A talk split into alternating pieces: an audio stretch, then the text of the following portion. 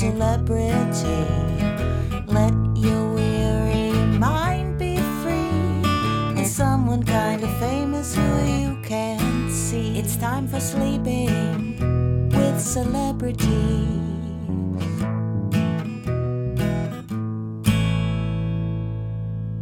Hello, sleepyheads, and welcome to Sleeping with Celebrities. I'm John Moe.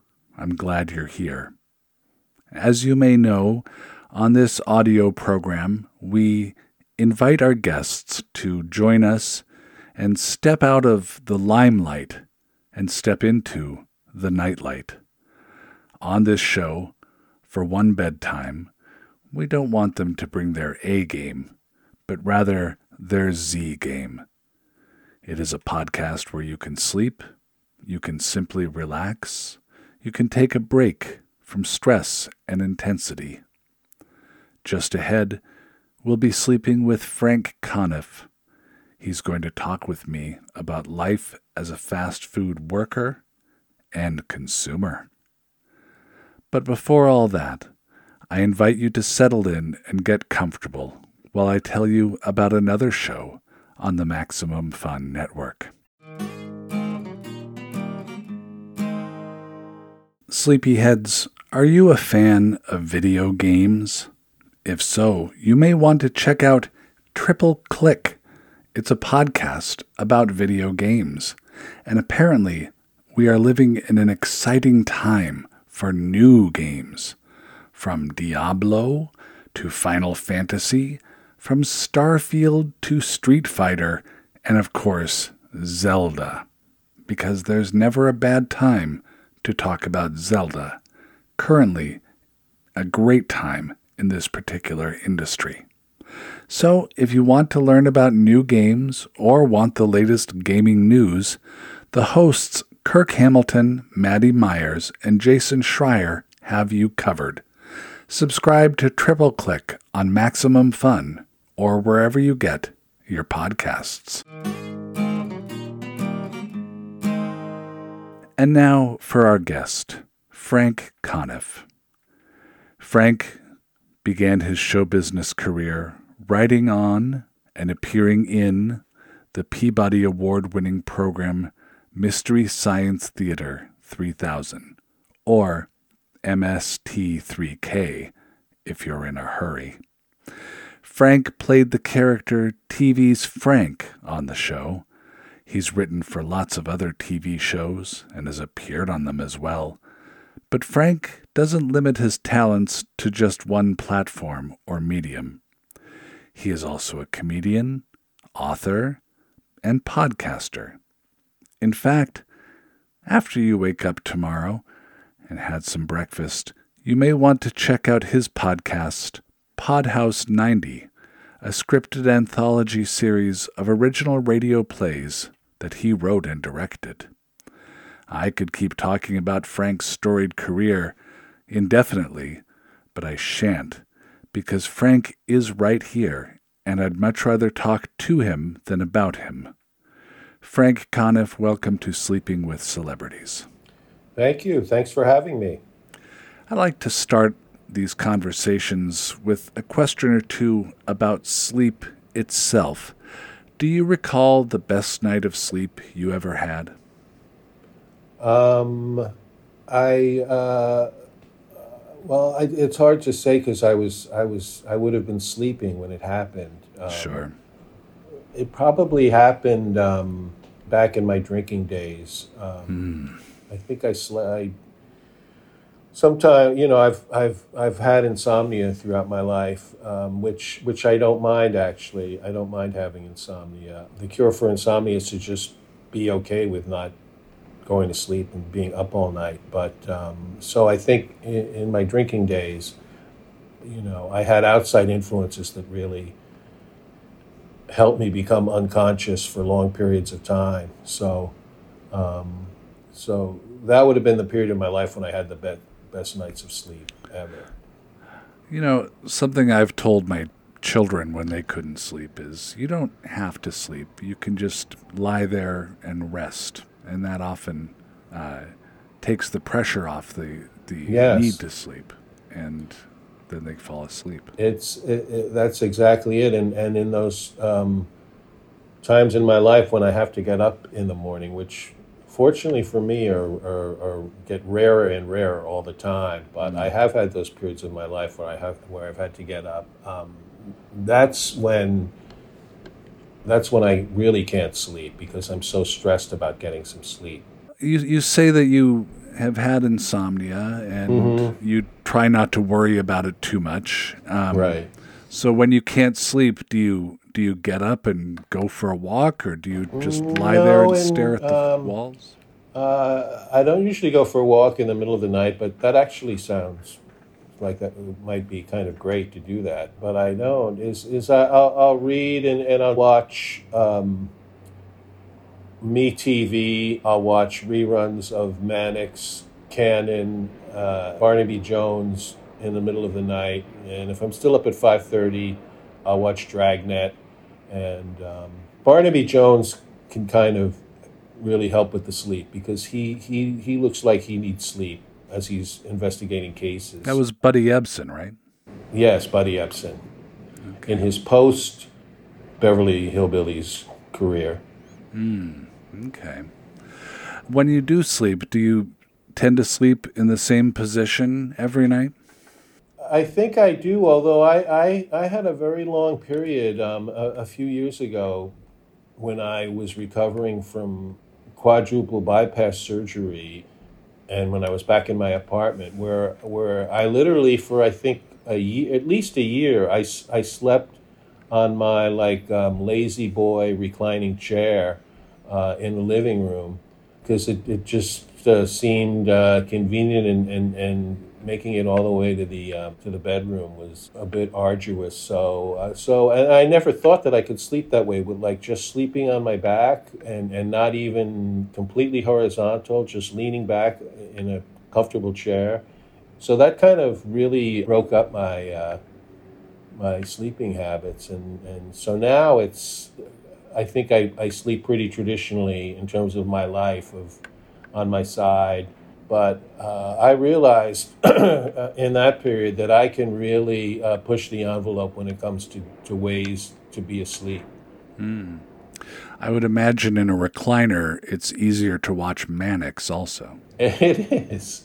It is easier. Um, and I think um, that was part of it is uh, in that whole period of, of recovery in my home, I, I, I didn't leave that position uh, very often. So yeah, it was just much more convenient for me on that recliner. And, and um, so now if sometimes if it's, if it's too hot in the bedroom or I'm not comfortable there, I, I can go out in the living room and, and fall to sleep on the recliner.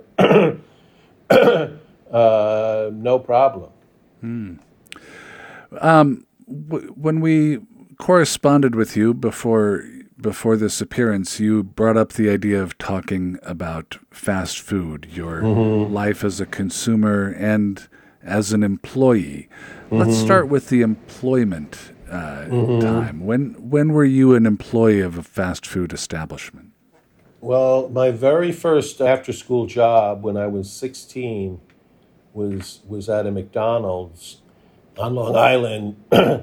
I was profoundly incompetent at the job, and um, people sent back a fish fillet. I remember that I prepared and did all the wrong things. I can't tell you specifically. Did I not put the tartar sauce on right? Where there was the lettuce not exact, but it was it was all wrong, and I, I, I couldn't deny it. And I was fired from that job pretty quickly.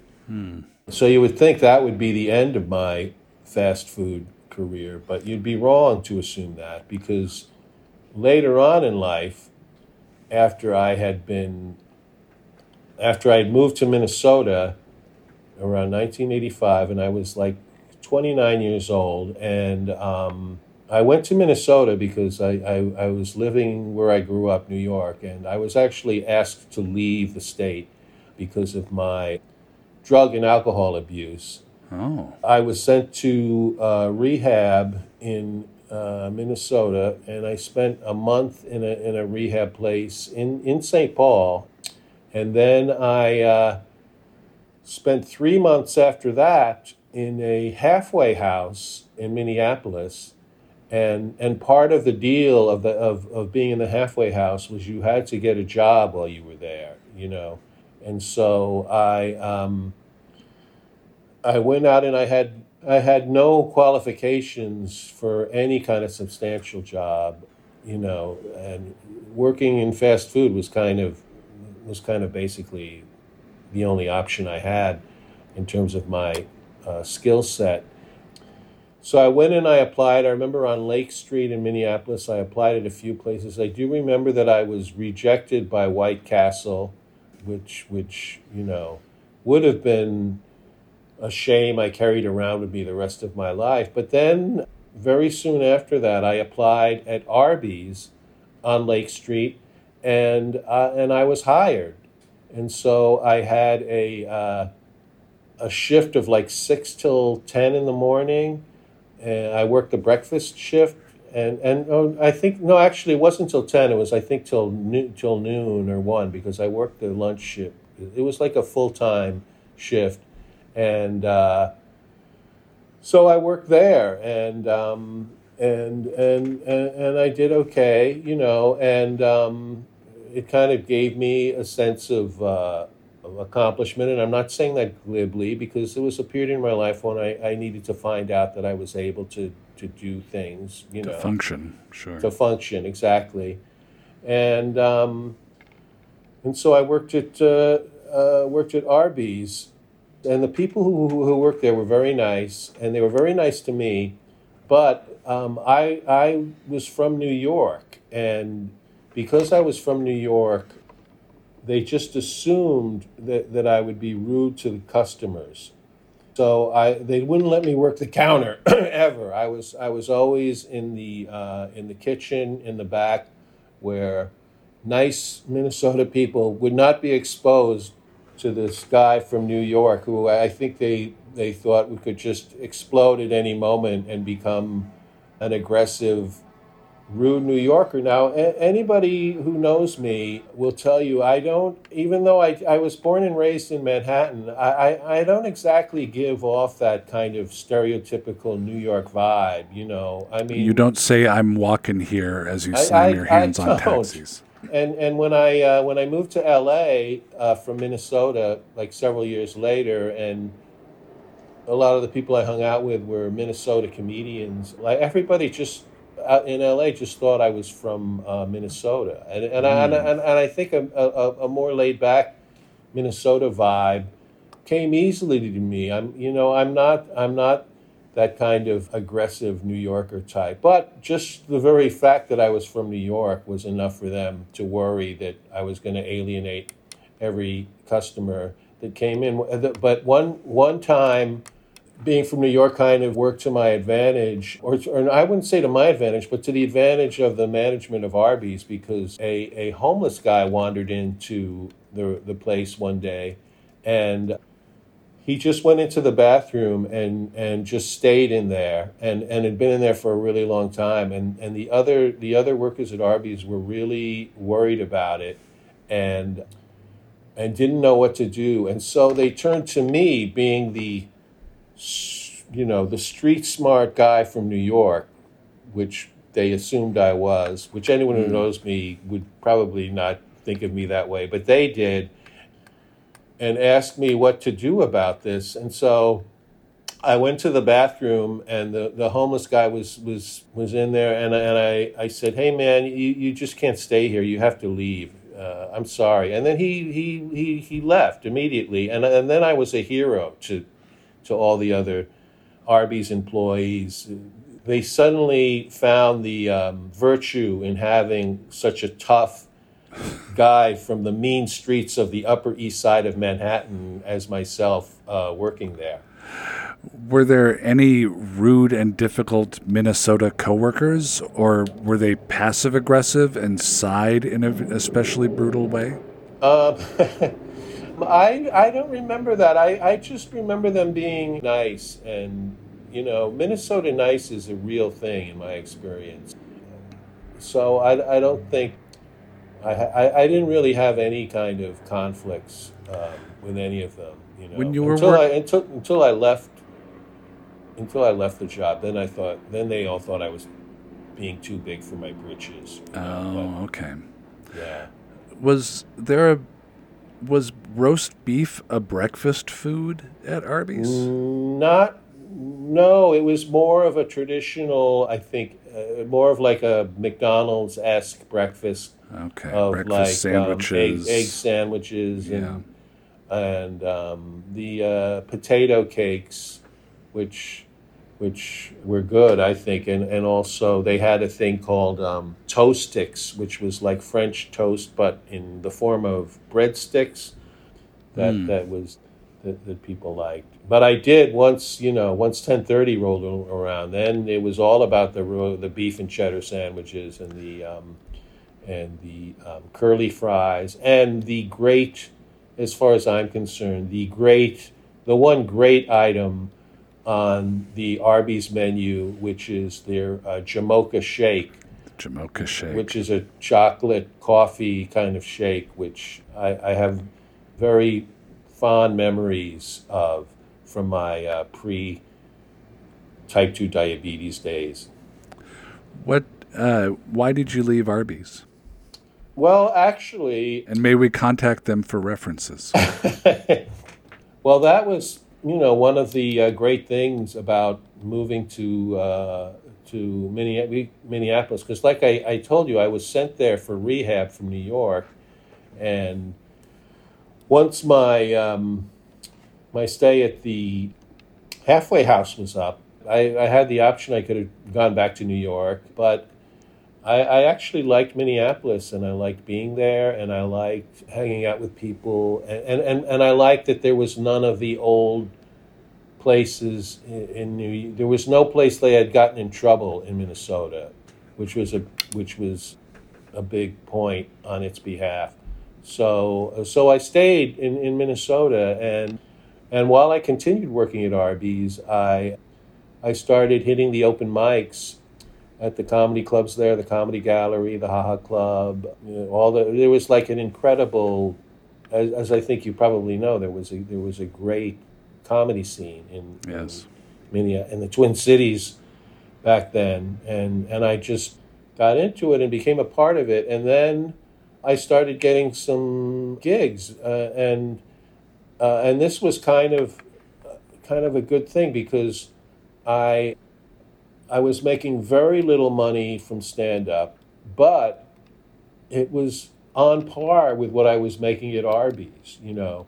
So in other words, I started making more or less a minimum wage level of uh, earnings, you know, emceeing stand up shows, doing one nighters, you know, out of town, uh, you know, in northern Minnesota and in, in you know, Bemidji and places like that. And uh, so so so I, I was making what I was making at Arby's and, and I you know and I and then I was like Mr. Big Shot. I'm like I don't need to work at Arby's anymore. I can I can a make minimum now. wage doing something and else. yes, and because my standard of living was so low, I became a professional comedian uh, right then and there. Did you have a lot of jokes about Jamocha shakes or horsey sauce or other Arby's? I think I did. I I, I, I talked about working at Arby's. It was kind of my hook. No, I don't know if that's the case, but yeah, I talked about things from my life. So um, so working at Arby's was um, was certainly, and I and I've kept. I've kept talking about working at Arby's ever since, in one way or the other. I I look at Arby's as as the comedy fast food reference. You know, other comedians might feel differently, but when I want to go to a fast food reference for comedic effect, Arby's is is the one that I always go to. And and it's not just because I work there. I think it's I think it's the funniest fast food place in terms of using it as a reference. The, the example I'll give is on an episode of The Simpsons when they did a uh, Lord of the uh, Lord of the Flies parody where they were all all the kids their bus had crashed and all the kids were stranded on a on an island and one of the twin girls goes I'm so hungry I could eat at Arby's you know It's just I think it's I think Arby's is great for comedy, and and um, so so I've taken that with me. Did you return to Arby's after you had left and slap down a five dollar bill and s- try to impress people? I didn't. I, I did come back, but it wasn't to do that, and and and I think I I, I came back to get my final paycheck, and I think Uh-huh. that's why I have the feeling that they that they resented that I had left Arby's because uh, I went in and um, to get my final paycheck, and they were like, "No, you have to turn in your uniform." uh, which I didn't know. So then I had to go back home and then get my uniform. And I guess I could have just kept the uniform and worn it, but I didn't really, you know, if I'd really wanted to make Arby's a part of my stand up act, I, I could have just worn the uniform on stage and that could have been my character. But I, but I didn't go in that direction creatively in my stand up. So I came back and um, and I had to bring back. So they were a little a little hard assed about you know you're not getting your paycheck till you return your uniform, and then we've got to make sure it's all okay. And uh, and speaking of my uniform too, when I first started working there, they um, like I was responsible for providing the shoes that I would wear, and I think all I had then were sneakers, and that sounds pretty accurate to me because because now all I have are sneakers. I don't really have any dress shoes. I just have sneakers. Nothing much has changed. Do you remember any of your sp- specific open mic jokes about Arby's that you would tell? Well, sleepyheads, I want to tell you about My Brother, My Brother, and Me. It's an advice show, a podcast hosted by the McElroy brothers, Justin, Travis, and Griffin.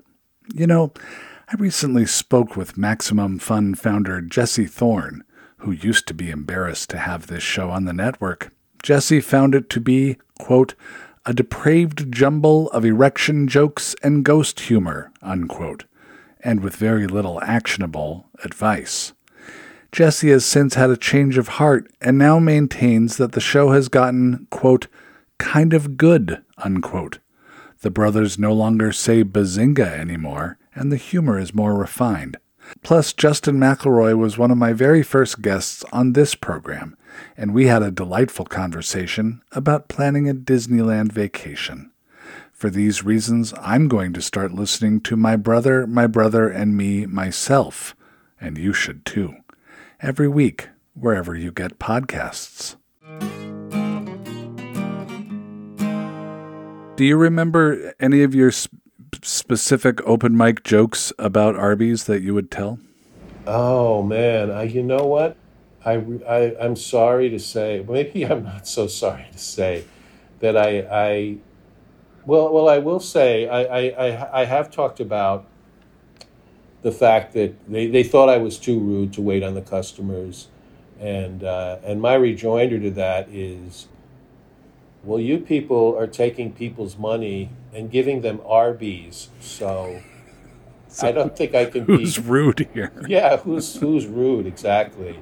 Actually, I've talked about this recently on stage because my, my dad, I, I I talk about my dad and my my dad was a was a was a journalist, you know, in the in the forties, fifties, sixties, and very successful and and a Pulitzer Prize winner.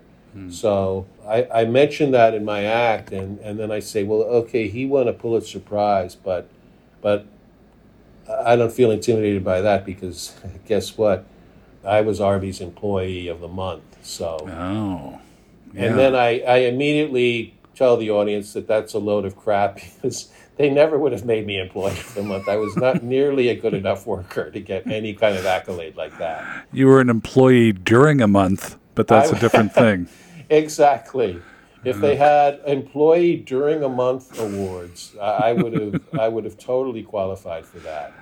When my first job out of high school was at a Jack in the Box, and uh, I I really wanted to work the registers, so I pointed out that I had a lot of high school theater experience Uh-huh. and, and was an aspiring actor. And they said, "Well, what does that have to do with it?" And I said, "I can act like I'm really enjoying working at Jack in the Box." I so bet they love that. they they they let me begrudgingly do that. Uh-huh. well, that's the thing too. Is another interesting thing about about working at Arby's um, is that, like I told you, I started doing stand up comedy at night, and I had to be at work at six in the morning. So, I actually had a. a I should have mentioned this when you were talking about sleeping because this was a very um, interesting sleeping schedule that I had back then. Is that I was still, I refused to let having to work at 6 a.m. stop me from being the night owl that I've always been. So I would come home from a gig and, uh, you know, I would, I would sleep from 2 a.m. till 5 a.m. And then I'd go into Arby's and then I'd take a nap from like 2 in the afternoon till 5 in the afternoon. And then I'd go out at night and do comedy. And, and, and that actually worked, uh, worked really well for me and I didn't. I also I didn't tell. I didn't tell people at Arby's that I was doing comedy, um, and and at one point, because I you know I was I was pretty funny on the job. I was cracking jokes and stuff, and and one of my coworkers said, uh, "Hey, you know what? You should go to one of those those uh, comedy clubs and and and do comedy." And and I had already started doing that, but I did not tell them. I, it mortified me the idea of them seeing me in my other life. Oh, okay. When you when you was this your final fast food employment experience? Was Arby's? I'm very uh, happy to say that it was. All right. And it was it was actually kind of the life of sobriety, like kind of giving taking me closer to the life that I wanted to live and the career that I wanted to have because I, I turned I turned 30 uh, in August of 1986 and I think it was almost like right around that time was was when I quit Arby's, and so so even though my youth, uh, my twenties were incredibly misspent and wasted and thrown away, I am grateful that from the age of thirty on, I never had to work another, you know, menial type of job like that again. I, I always have either made a living in show business or sort of made a living in show business ever since. So that was that was a very um, lucky, very positive thing. Did it curtail your interest in eating fast food in general or Arby's in particular? As you might have suspected from my earlier uh, mentioning of my quadruple bypass surgery, it did not diminish my fast food intake. And I never, I didn't really uh, eat at Arby's that much ever again, although I, um, I would every now and then go in for one of those Jamocha shakes. And um, when I was touring with Cinematic Titanic, which was a live version of Mystery Science Theater, uh, we were in Reno uh, in a casino, and um, and they actually had a, 24 hour Arby's there. And I Wow. think that's, and that it was like, I think that was the last time I ate at Arby's, which was like maybe 15 years ago or something like that. But I did remain devoted to um, eating fast food. Some of it having to do with, you know, for for a period of time, I wasn't making a lot of money, and it was um, I couldn't afford to go to fancy restaurants, so um, so I kept eating at fast food places, and I, uh, you know, and L.A. When I moved to L.A., which was around '95, you know. LA is a big fast food town. Every town is a big fast food town, but LA, it's just In and Out Burger. yeah, In and Out Burger exactly, which I haven't had since my bypass surgery. That's the thing is is is is I have had a, a big life of fast food eating, but since then this is merely just a, a, memory uh, for me, because I've had to curtail eating at In and Out Burgers, which um, which I love, and they don't have they don't have them here in New York, but uh, we do have Shake Shack here, which I think is just about as good. In terms of the hamburgers, uh, the French fries at Shake Shack are, are a disgrace, but the hamburgers are really good. And Five Guys, which I know since I was in Minnesota recently, I know they have those there, Yeah, they have the Five Guys. which are really good. and, and but the, but I can't go near a Five Guys now because I don't know if you've been there, but they they're not stingy with the French fries. Mm. And they give you a, gig, a, gigantic order of French fries, no matter what. I don't. I think even if you don't ask for one, they give you like a huge amount of French fries, and they're really salty. And when I was living in the village here in New York, there was there was a Five Guys right across the street from me, and I think that was a major contributing factor to the health issues that I had to deal with. When was the quadruple bypass?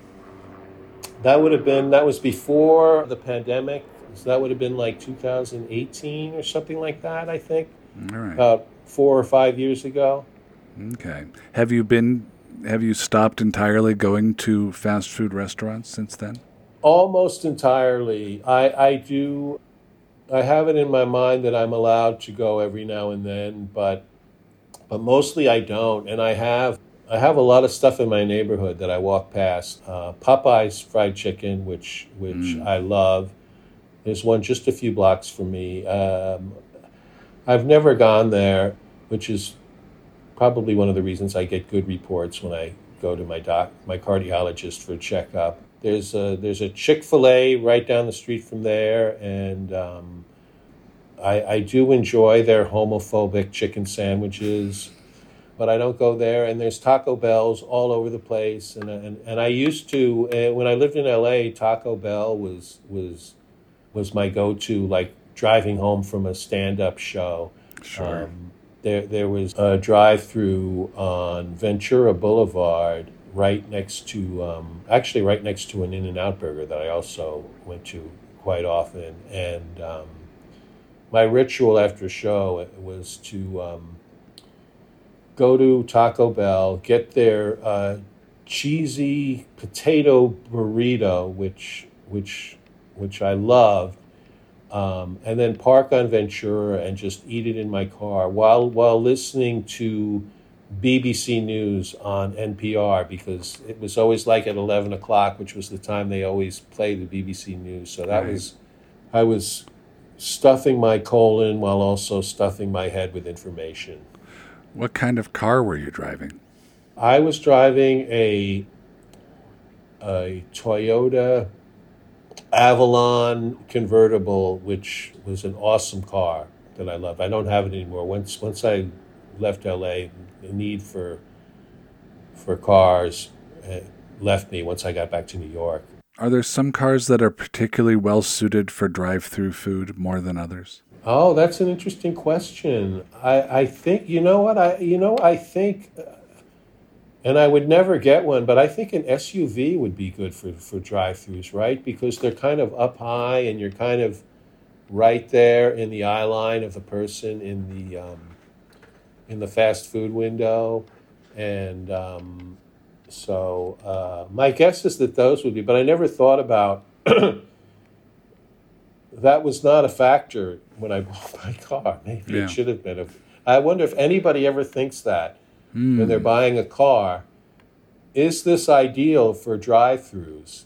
And uh, you know, I I think that's as good a, a, a factor in deciding to buy a car as any anything else. I would think a convertible would be well suited because then you don't have to worry about getting it through the the window hole. Yeah. You could just um, sort of lift your arms up and receive it. Yeah, I think you must be right because I don't remember any major drive-through window mishaps um, mm.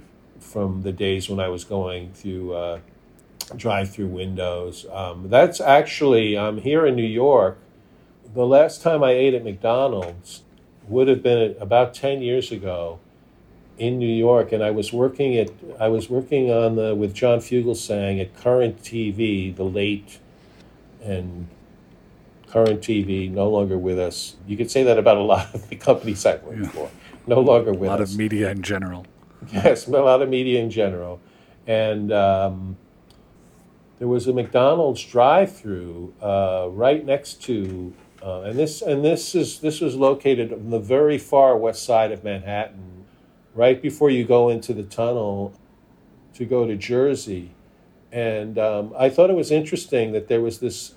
I'd never seen another drive-through, and I'm sure there are, but but I hadn't seen. It's not a common thing that you see, and it felt it felt to me like you're at the edge of Manhattan. You're about to enter New Jersey, and New Jersey is is starting up now. We're giving you a little taste of New Jersey before you leave Manhattan. It's like an embassy. Yes, exactly. It's kind of so you don't be you're not overwhelmed by New Jersey once you get there. It's you've Right. already had a little bit of it with a fat with a uh, drive-through uh, restaurant. And actually, when I went to uh, that McDonald's, I didn't get the great McDonald's food that I wanted to get. Uh, They had like a chicken wrap sandwich or something like that. That was actually relatively healthy, you know. So that's a depressing memory for me that I that I got a healthy sandwich at McDonald's. You did something wrong there. yeah. Do you think of New York fast food in the same way as the the national brands? I'm thinking about uh, a hot dog cart or the 99 cent pizza place. Are they in the same category or is that different? I don't I don't know how different it is. Hot it's it's funny you mention hot dog carts because when I was a kid, when I was younger living in New York, I used to love getting hot dogs from those carts and and I would get like two hot dogs with like mustard, sauerkraut, onions, and and a and a potato knish, and I just loved it. And and and and I really like hot dogs, and that's another thing. Even before my heart attack, I stayed away from hot dogs. But but they're all over the place um, in New York. But but I don't know how how it, it differentiates itself from the rest of the country because now in New York there's not only the hot dog uh, stands but there's also food trucks everywhere which I know like are there those are a big part of every city Yeah. you know you can get tacos and and I think you know my my age is like um, you know I, I I- I have of course frequented uh, food trucks but I, I didn't come of age with food trucks is what I'm saying Right. when I was younger, like they weren't anything like the thing that they are uh, today. But it's funny though because I um, there was a um, a taco truck right in front of when I lived on uh, in the village on Sheridan Square and uh, Seventh Avenue. There was a food truck right in front of it. Uh, it was like there till four in the morning. You know, from like six at night till four in the morning. It was like so convenient. It was right, literally right in front of my building. And it's funny the rationalizations that you make about eating food, that your that that your main motivation for eating it is convenience. Because I, I remember actually having the thought when I was deciding whether to order food from this food truck again, I, ha- I rationalized in my mind and I actually said to myself, well, I don't get diarrhea every time I eat here. so, and, and then I, I, I, so I got a burrito and then I, I got diarrhea. And that was actually the last time. In the Twin Cities now, it seems like it's mostly Mexican food food trucks that. that Yeah, that around. seems to that seems to um, really lend itself to the to the food truck genre. They're all all over the place. I was in uh, Bushwick, uh, Brooklyn, the other night. Uh, there were all kinds of uh, gigantic Mexican fast food trucks. Wonder why that is. I don't know, but like I said, it's like the trucks are. that's like, I don't know, like a post post millennial thing, a Gen Z thing. It's it's not. I'm a boomer. I, they're not a. Food trucks are not a boomer thing, even though we boomers certainly are welcome to eat at them, and, and I do sometimes. But I think a lot of them are in the category of food that I really should try to not eat, as delicious as it might be. It seems like, Frank, you're just as fond of fast food as you always were. It's just Yes. that now you don't eat it, but the Yes. the fondness remains. It is, and it's it's kind of like uh, drugs are the same way. I do have a fondness for for alcohol and drugs, and I haven't gone near them for uh, it's almost thirty eight years now. Congratulations. Thank you. So yeah, I mean, I don't.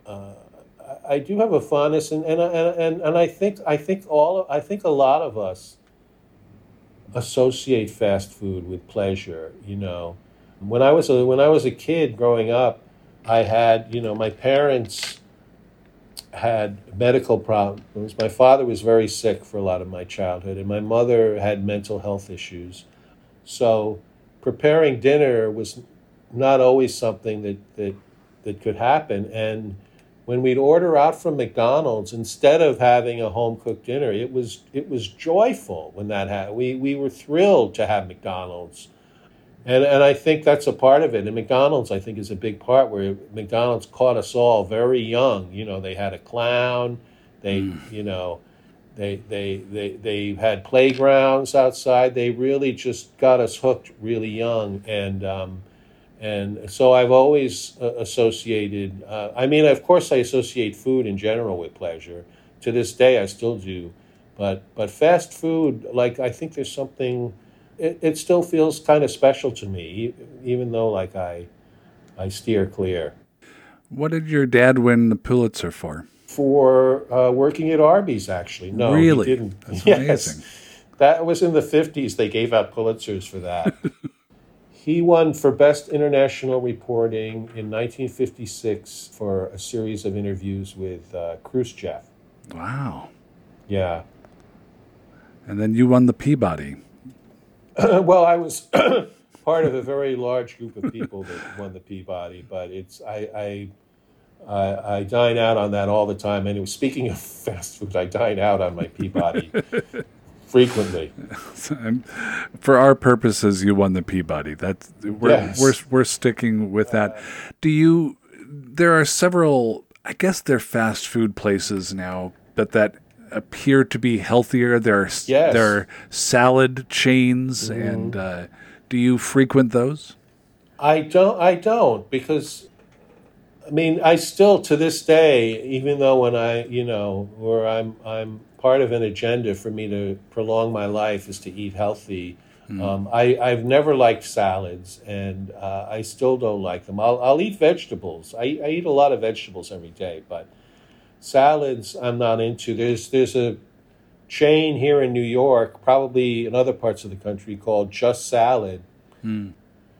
I saw that sign one time, and and I, I, I felt like the origin of that chain was a bunch of people got around and what can we name this place that will ensure that nobody will ever run into Frank Conniff here? And so they came up with Just Salad. Just Salad. So just Salad colon, stay away, Frank. well, they didn't have to put the stay away, just the Just Salad. Just Salad does the job. That does the job uh, incredibly effectively to keep me away.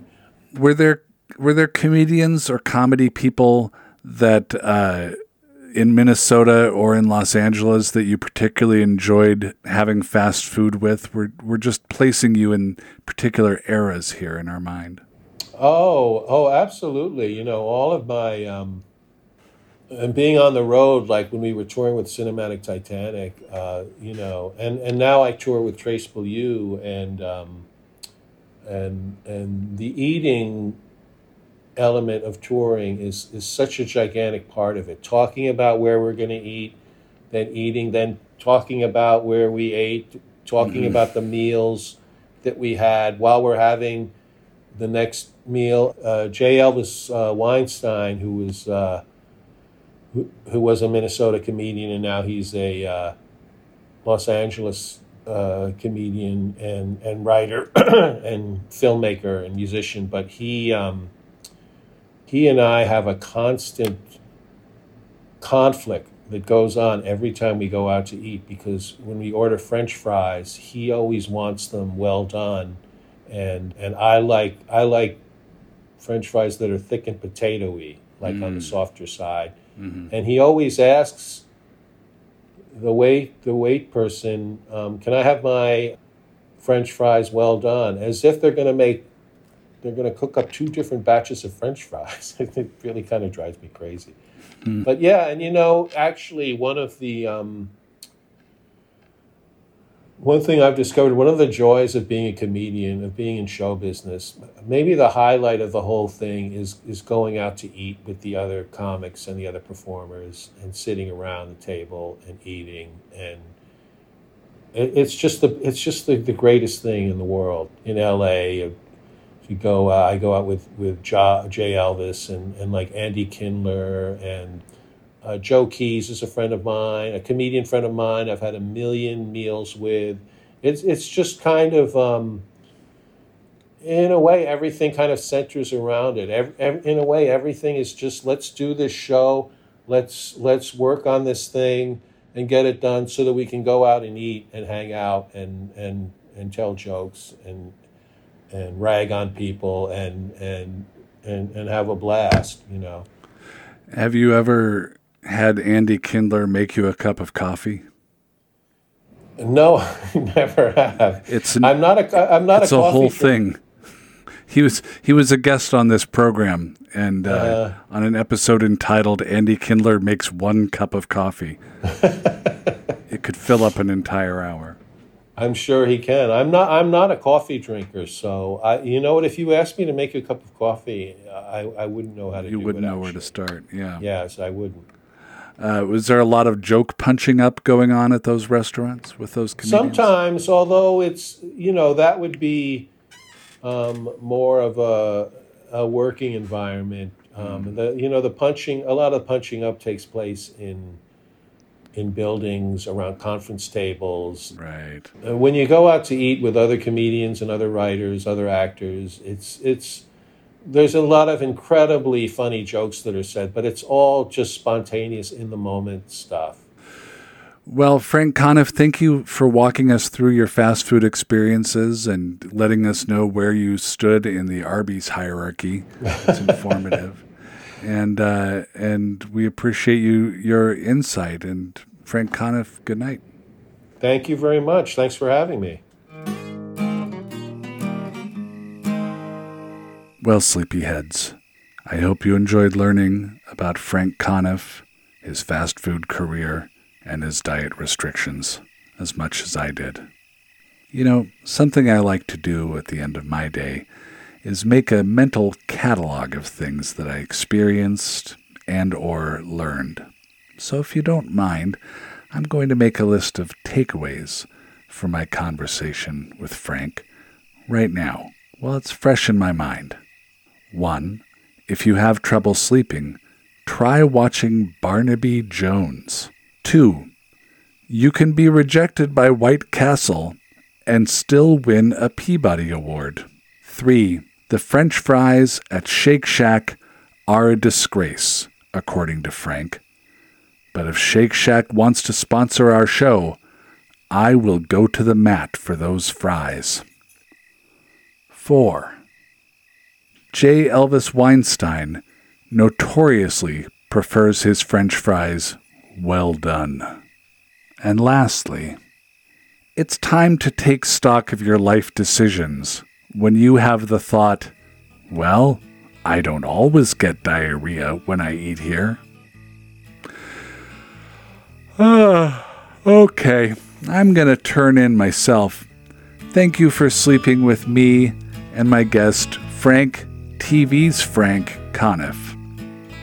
You can follow Sleeping with Celebrities on both Twitter and TikTok with the handle at Sleep with Celebs.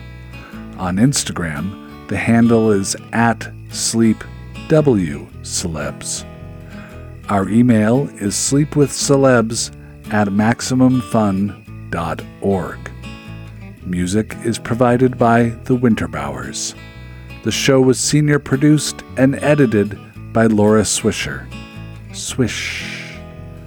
This is a production of Maximum Fun and Papa Chick. I'm John Moe. Night night. Maximum Fun. a worker owned network of artist owned shows. supported directly by you.